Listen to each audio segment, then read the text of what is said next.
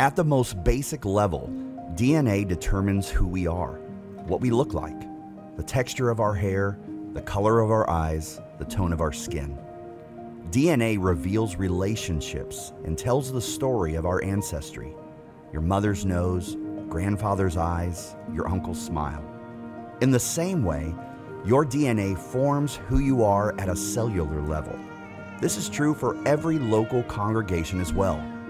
You see, every church, including ACAC, has DNA that directs it, building blocks that make up our identity, distinctives that define what is important to us, our vision, our mission, our values.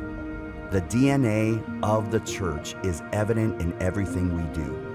Traces of it are left behind in every place we've been, in the smallest, seemingly inconsequential ways. It is replicated as each of us bind together as family, a family of one, serving the north side of Pittsburgh and beyond to change the world. And although we have a beautiful diversity and complexity within our family, the core of who we are, our mission remains the same to follow Jesus in diverse community so the world will know the good news.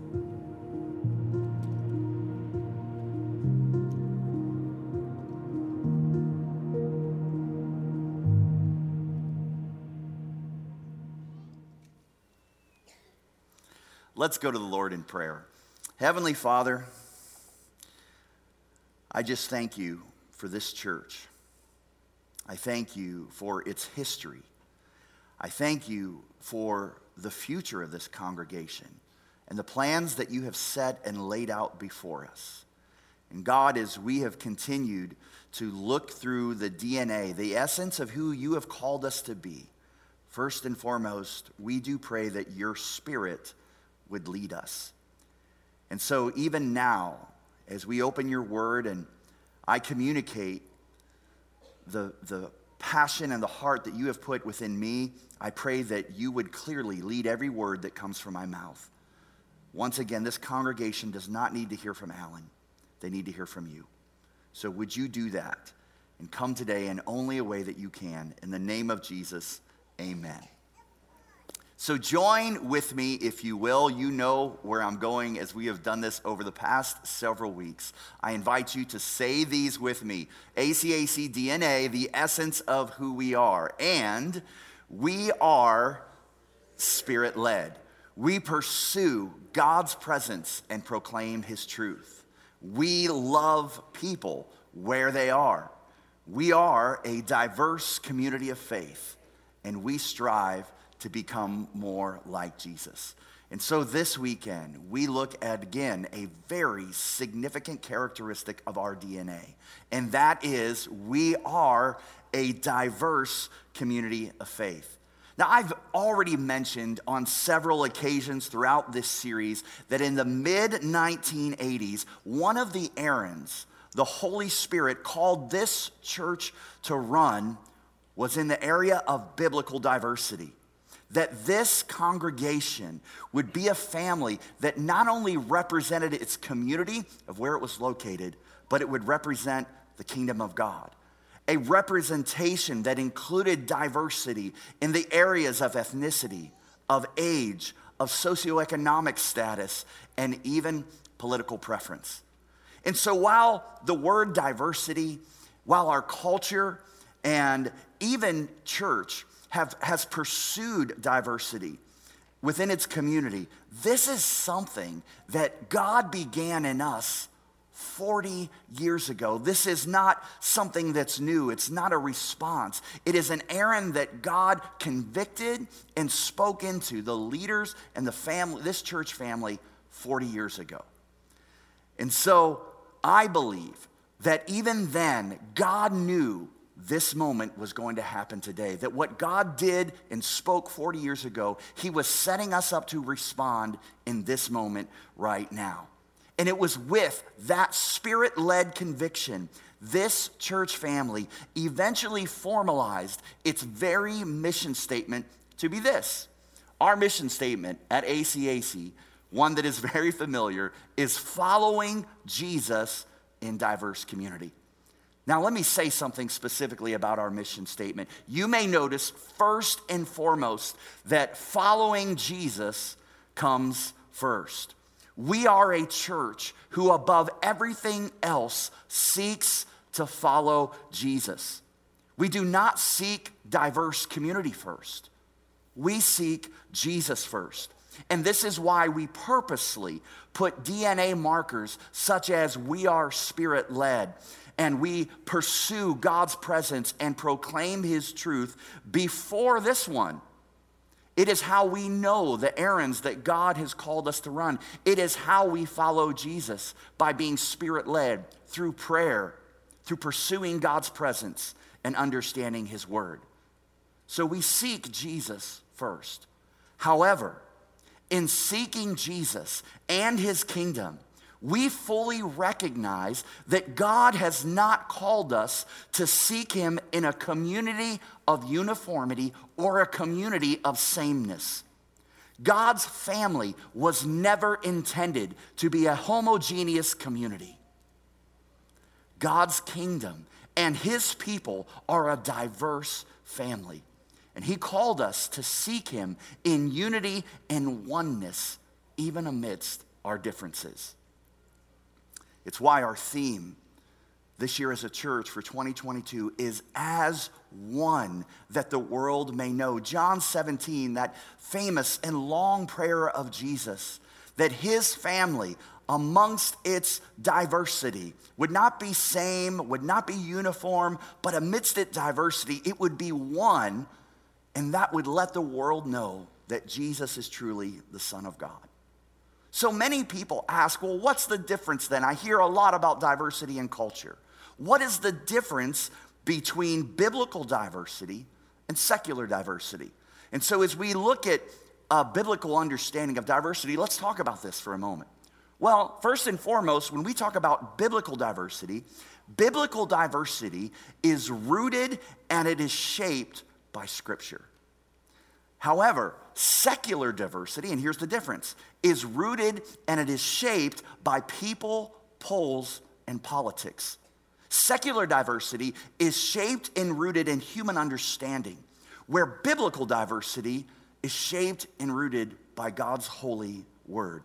So, therefore, today, as we talk about us being a community, a diverse community of faith, we will go to God's word, we will look to his word which is truth, to discover a biblical understanding of diversity, a theology of biblical diversity, if you will.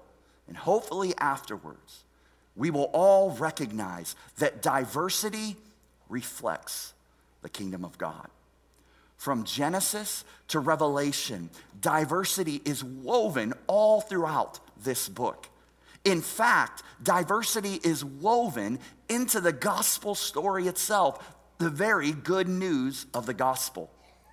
And what we're going to look at today is this happens in four unique ways throughout Scripture. It happens one in creation, it happens two in redemption, it happens three in adoption, and the fourth way it happens is in glorification. So let's take a few minutes and look at a biblical understanding of diversity and how it reflects God's kingdom. Here's the first Diversity is in creation. A, each and every human being is created by God. It's a familiar verse to many of you. We'll go to Genesis chapter 1, verse 27, which says, God created human beings in his own image. In the image of God, he created them. Male and female, he created them. Now, the theological word for this is the imago Dei. Hopefully, you understand that every human being is created in God's image, which means every person, because they are created in God's image, therefore has immense value and work, worth rather equally.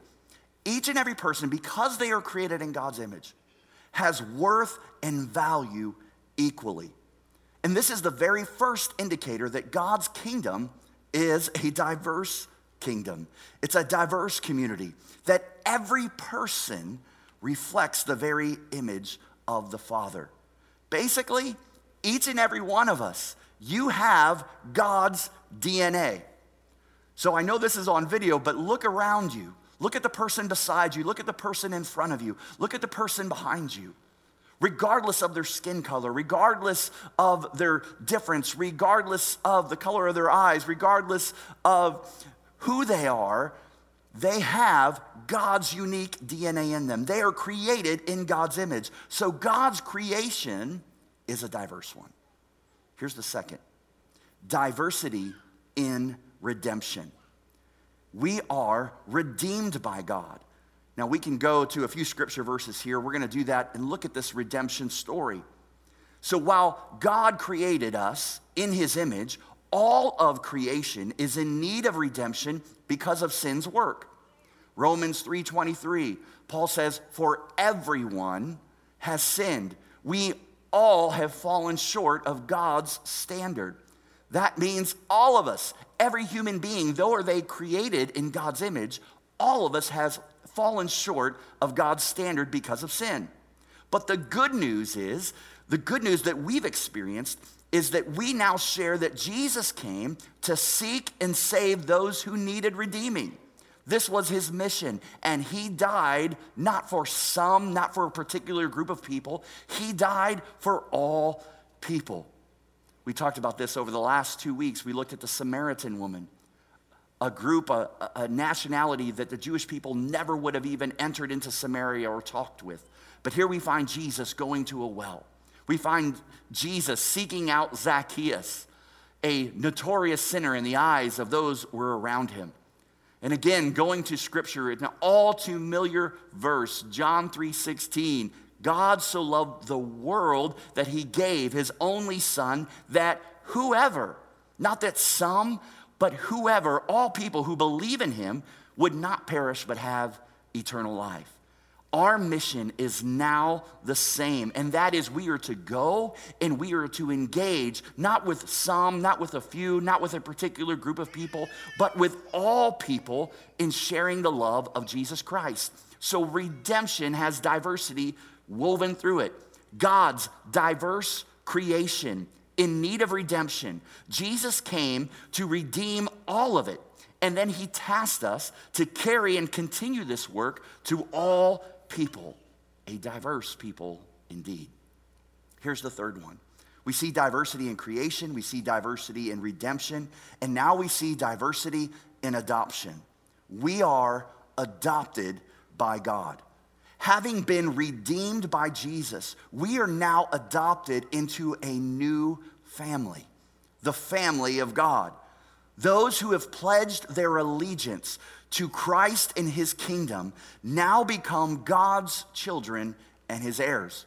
The Apostle Paul talks about this when he says, So you have not received a spirit that makes you fearful slaves. Instead, Paul says, you received God's spirit when he adopted you as his own children. And now we call him Abba Father. For his spirit joins with our spirit to affirm that we are God's children. There is a new family. A new family is connected with a different type of bloodline. It is a unique DNA. The Bible says that the Spirit of God now unites His children and affirms our relationship as brothers and sisters in Christ. And His children are diverse. So, again, look over your shoulder. Look around you, even in this room. These are your brothers and sisters in Christ. And it is the Spirit of God that lives in this adopted and redeemed family that unites us. And here is the beauty and the power of this. Only in the family of God can a people so distinctly different be one and considered brothers and sisters. Jesus modeled this. When Jesus called his disciples, the 12 that he would invest in and spend time with and carry his mission forward after he died and arose to heaven, the disciples were a diverse family. Matthew was a wealthy, government supporting tax collector. We talked about tax collectors. They were identified as notorious sinner. He was pro government. God called Matthew to be one of the 12. Simon the Zealot was the complete opposite. Zealots were anti government disruptors. And God called Matthew and he called Simon to be both part of the 12. He even called a man named Judas, who, being fully God and fully man, knew that one day Judas would betray him. Jesus' disciples were diverse. The very first church in Acts, if you go to Acts chapter 2, where Pentecost happens and the Holy Spirit is poured out. The Bible says in Acts chapter 2 that at that time there were devout Jews in Jerusalem from every nation. And God found it so important enough to empower these Jewish believers who were from Galilee. When the Holy Spirit is poured out, all of a sudden, these Jewish believers from this small area in Israel called Galilee began speaking other tongues and other languages. And what was the result of that? Peter preaches the good news, he preaches the gospel, and in one day, 3,000 people, the Bible said, come to know the Lord, and the church is birthed. It is a church that included people that were Middle Easterners, included Asians, it included Africans, it included Europeans. God was intentional that the very first church would be a diverse church. God's family is a diverse family. And last, we see that diversity is in glorification. One day we will be glorified by God. Now, glorification can be a big word. Some of you are like, well, what does that mean? What is glorification? What, Pastor Allen, what do you mean when you say that? Let me give you a quick definition. Glorification simply is God's final removal of sin from the life of his children when we join with the Father in heaven for eternity. Eternity. Right now, the work of sin continues to divide us and it causes suffering amongst God's creation. However, for those adopted into this family, there will be a day when we are glorified with Christ and sin and suffering will be no more. Again, Paul speaks of this in his letters to the, his letter to the Roman church in chapter 8. Paul says, And we believers, God's family, this diverse group, we also groan even though we have the Holy Spirit within us as a foretaste of future glory. For we long for our bodies to be released from sin and suffering. Paul says, We too wait with eager hope for the day when God will give us our full rights as his adopted children. He therefore goes back and calls us a family, adopted children, including the new bodies that he has promised us. John, the writer, the book of Revelation, we started in Genesis and now we'll go to the very end of the Bible, the book of Revelation.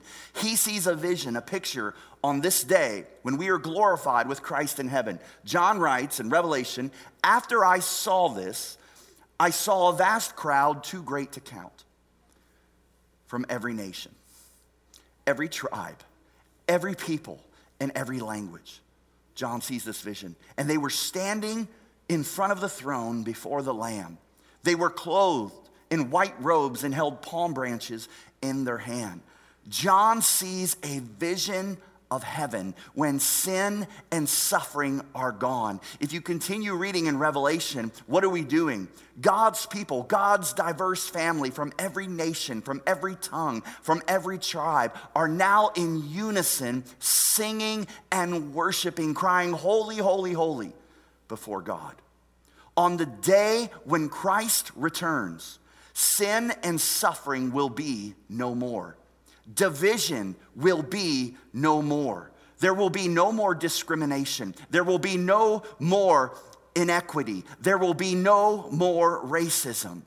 A family of every nation, of every tribe, of every tongue, of every people will be united and gathering at his throne, worshiping the Father in heaven. And that will be a diverse community. But until that day comes, we have lots of work to do. And that work is not always comfortable, nor is it easy. I've said this on a few occasions that if you are a part of this ACAC family, knowing it or not, what you have signed up for is to learn to be comfortable in the uncomfortable. And here's the thing the good news is that we are not alone nor the first to wrestle with the uncomfortableness of walking in diverse community. Let's be honest, there are times that as a diverse community with different opinions, different backgrounds, it can get uncomfortable. But we're going to see in just a moment as we open God's Word that we are not the first church. In fact, the very first church, the church I mentioned that was birthed at Pentecost when 3,000 diverse people from all nations that looked different and thought different and talked different, when that church was birthed, we find that only four chapters later in Acts, there was some discrimination that happened and things got really uncomfortable. So let's look at that. Four chapters later, after the birth of the church at Pentecost, in Acts chapter 6, the Bible says this But as the believers rapidly multiplied, God's church is growing, this diverse community is growing. There were rumblings of discontent. And watch this the Greek speaking believers complained about the Hebrew speaking believers. Remember, this church was birthed from a conglomerate of nations, it was a diverse community. And as they were growing, the Greek speaking believers had issues with the Hebrew speaking believers because they were saying that their widows were being discriminated against when it comes to the daily distribution of food. So, here's what happens the 12, these first apostles, called a meeting of all of the believers. I love this, by the way. The Bible says, they said, We apostles should spend our time teaching the Word of God and not running a food program. They were tired and exhausted in dealing with the issues that the diversity happened. And they continue and they said, So, brothers, select seven men, and these seven men needed to be well respected, full of the Spirit and wisdom. And then they say, to solve this discrimination problem within the first church, we will give them this responsibility. Then we apostles can spend our time in prayer and teaching the word. Bible says that everyone liked this idea. They're like, that is a God given idea. And so they chose the following, and this is where it gets significant. Here are the names of the seven men that they chose that were full of the Spirit of God, full of wisdom, and they were well respected Stephen, a man full of faith and the Holy Spirit, Philip, Prochorus, Nicanor, Timon, Parmenius, and Nicholas of Antioch. Here is the significance of the names, and the reason I highlighted them in green. Each of those names came from Greek descent. So don't miss the significance of this. There was an issue where the Greek speaking believers felt that their widows were being discriminated against by the Hebrew speaking widows or the men. And so, what did the apostle do? The apostles were intentional about saying, okay, you Greek speaking believers feel that discrimination is happening. So we're going to find Greek speaking men who are well respected in the community, filled with the Spirit of God and wisdom and understanding, and we are going to let you solve the problem. And here's the point of this biblical diversity takes intentionality. Biblical diversity takes intentionality. When Things got uncomfortable in that first church. The apostles prayed and understood that there needed to be intentionality about addressing these issues. Last year, as I was praying for this, praying for the theme of this year, 2022, where we landed on as one that the world may know, God convicted my heart.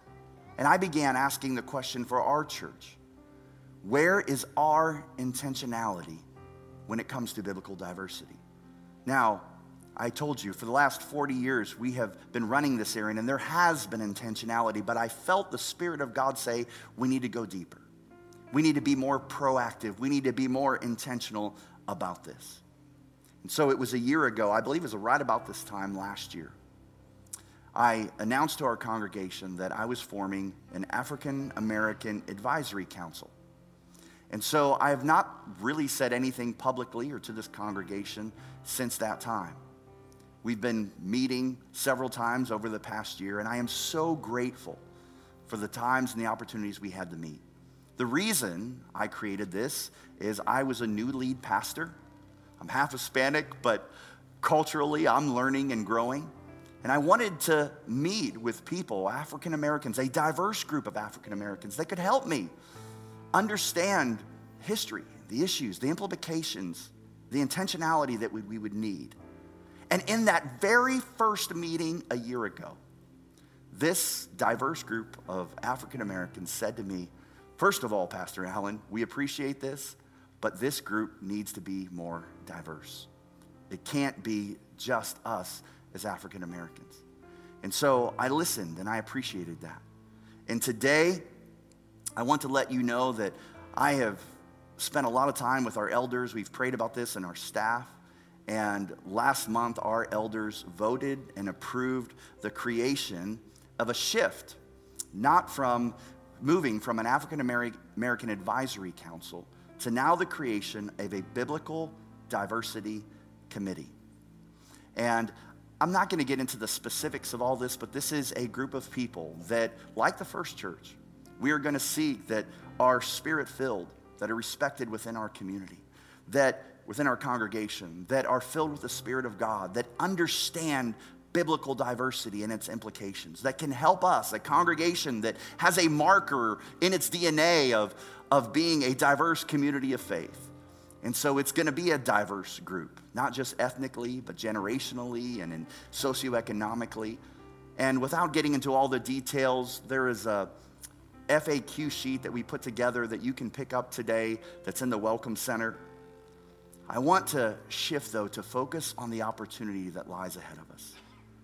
I believe we have an incredible opportunity before us. That God is setting us up for expanded influence here in the north side, in our community, in the city of Pittsburgh and beyond. And I want to remind our church family that the world is watching. And I believe the world is hungry for a community, for a family, for a church that demonstrates oneness amidst diversity. A church family that demonstrates unity amongst differencing opinion. And so here's our vision that's stated as a congregation here at ACAC.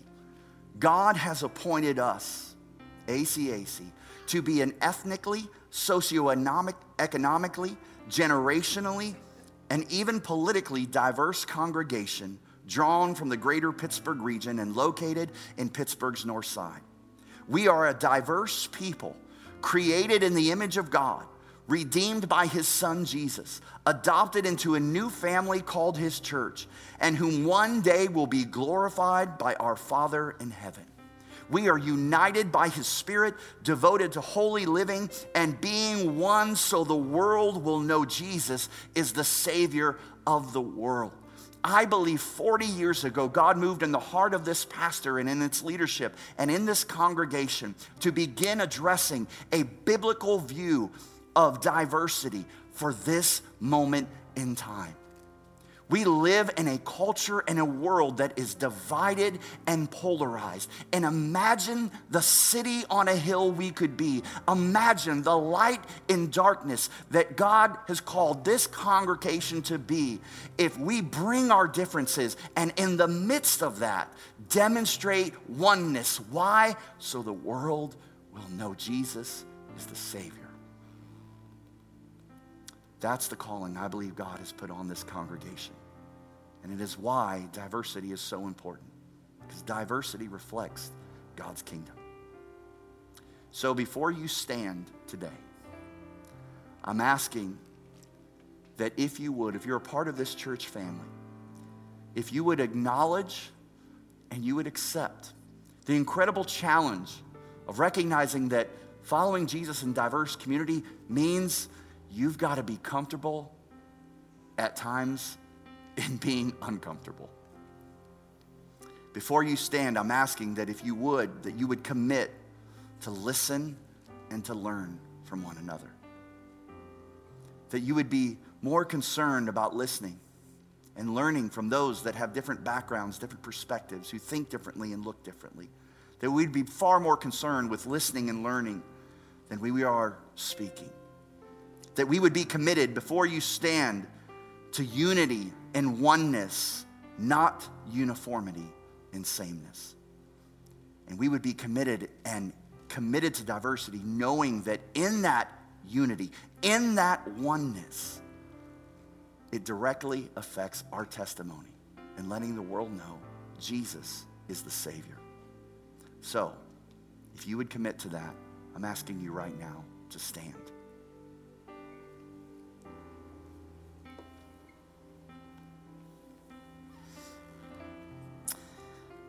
Father, I have said this in every moment like this over the past four weeks that we are standing, that this church is standing not as a commitment to me as their lead pastor, but we stand before you, our God, our Father. And we accept the incredible challenge. We accept the DNA that is in this congregation, one of its markers being we are a diverse community. And as we have seen in your word, Lord, diversity is throughout the gospel story, from Genesis to Revelation. And even the first church, you deemed it important enough that that first church would be made up of a diverse people. But in, in doing so and in that, it wasn't without its problems. And we are not without ours. But we look to you today to be intentional. We look to you today for your spirit to lead us. We look for you today for your spirit to unite us and that we would be one so the world would know you're the Savior. Thank you for the incredible privilege it is to be part of such a beautiful family. In your name.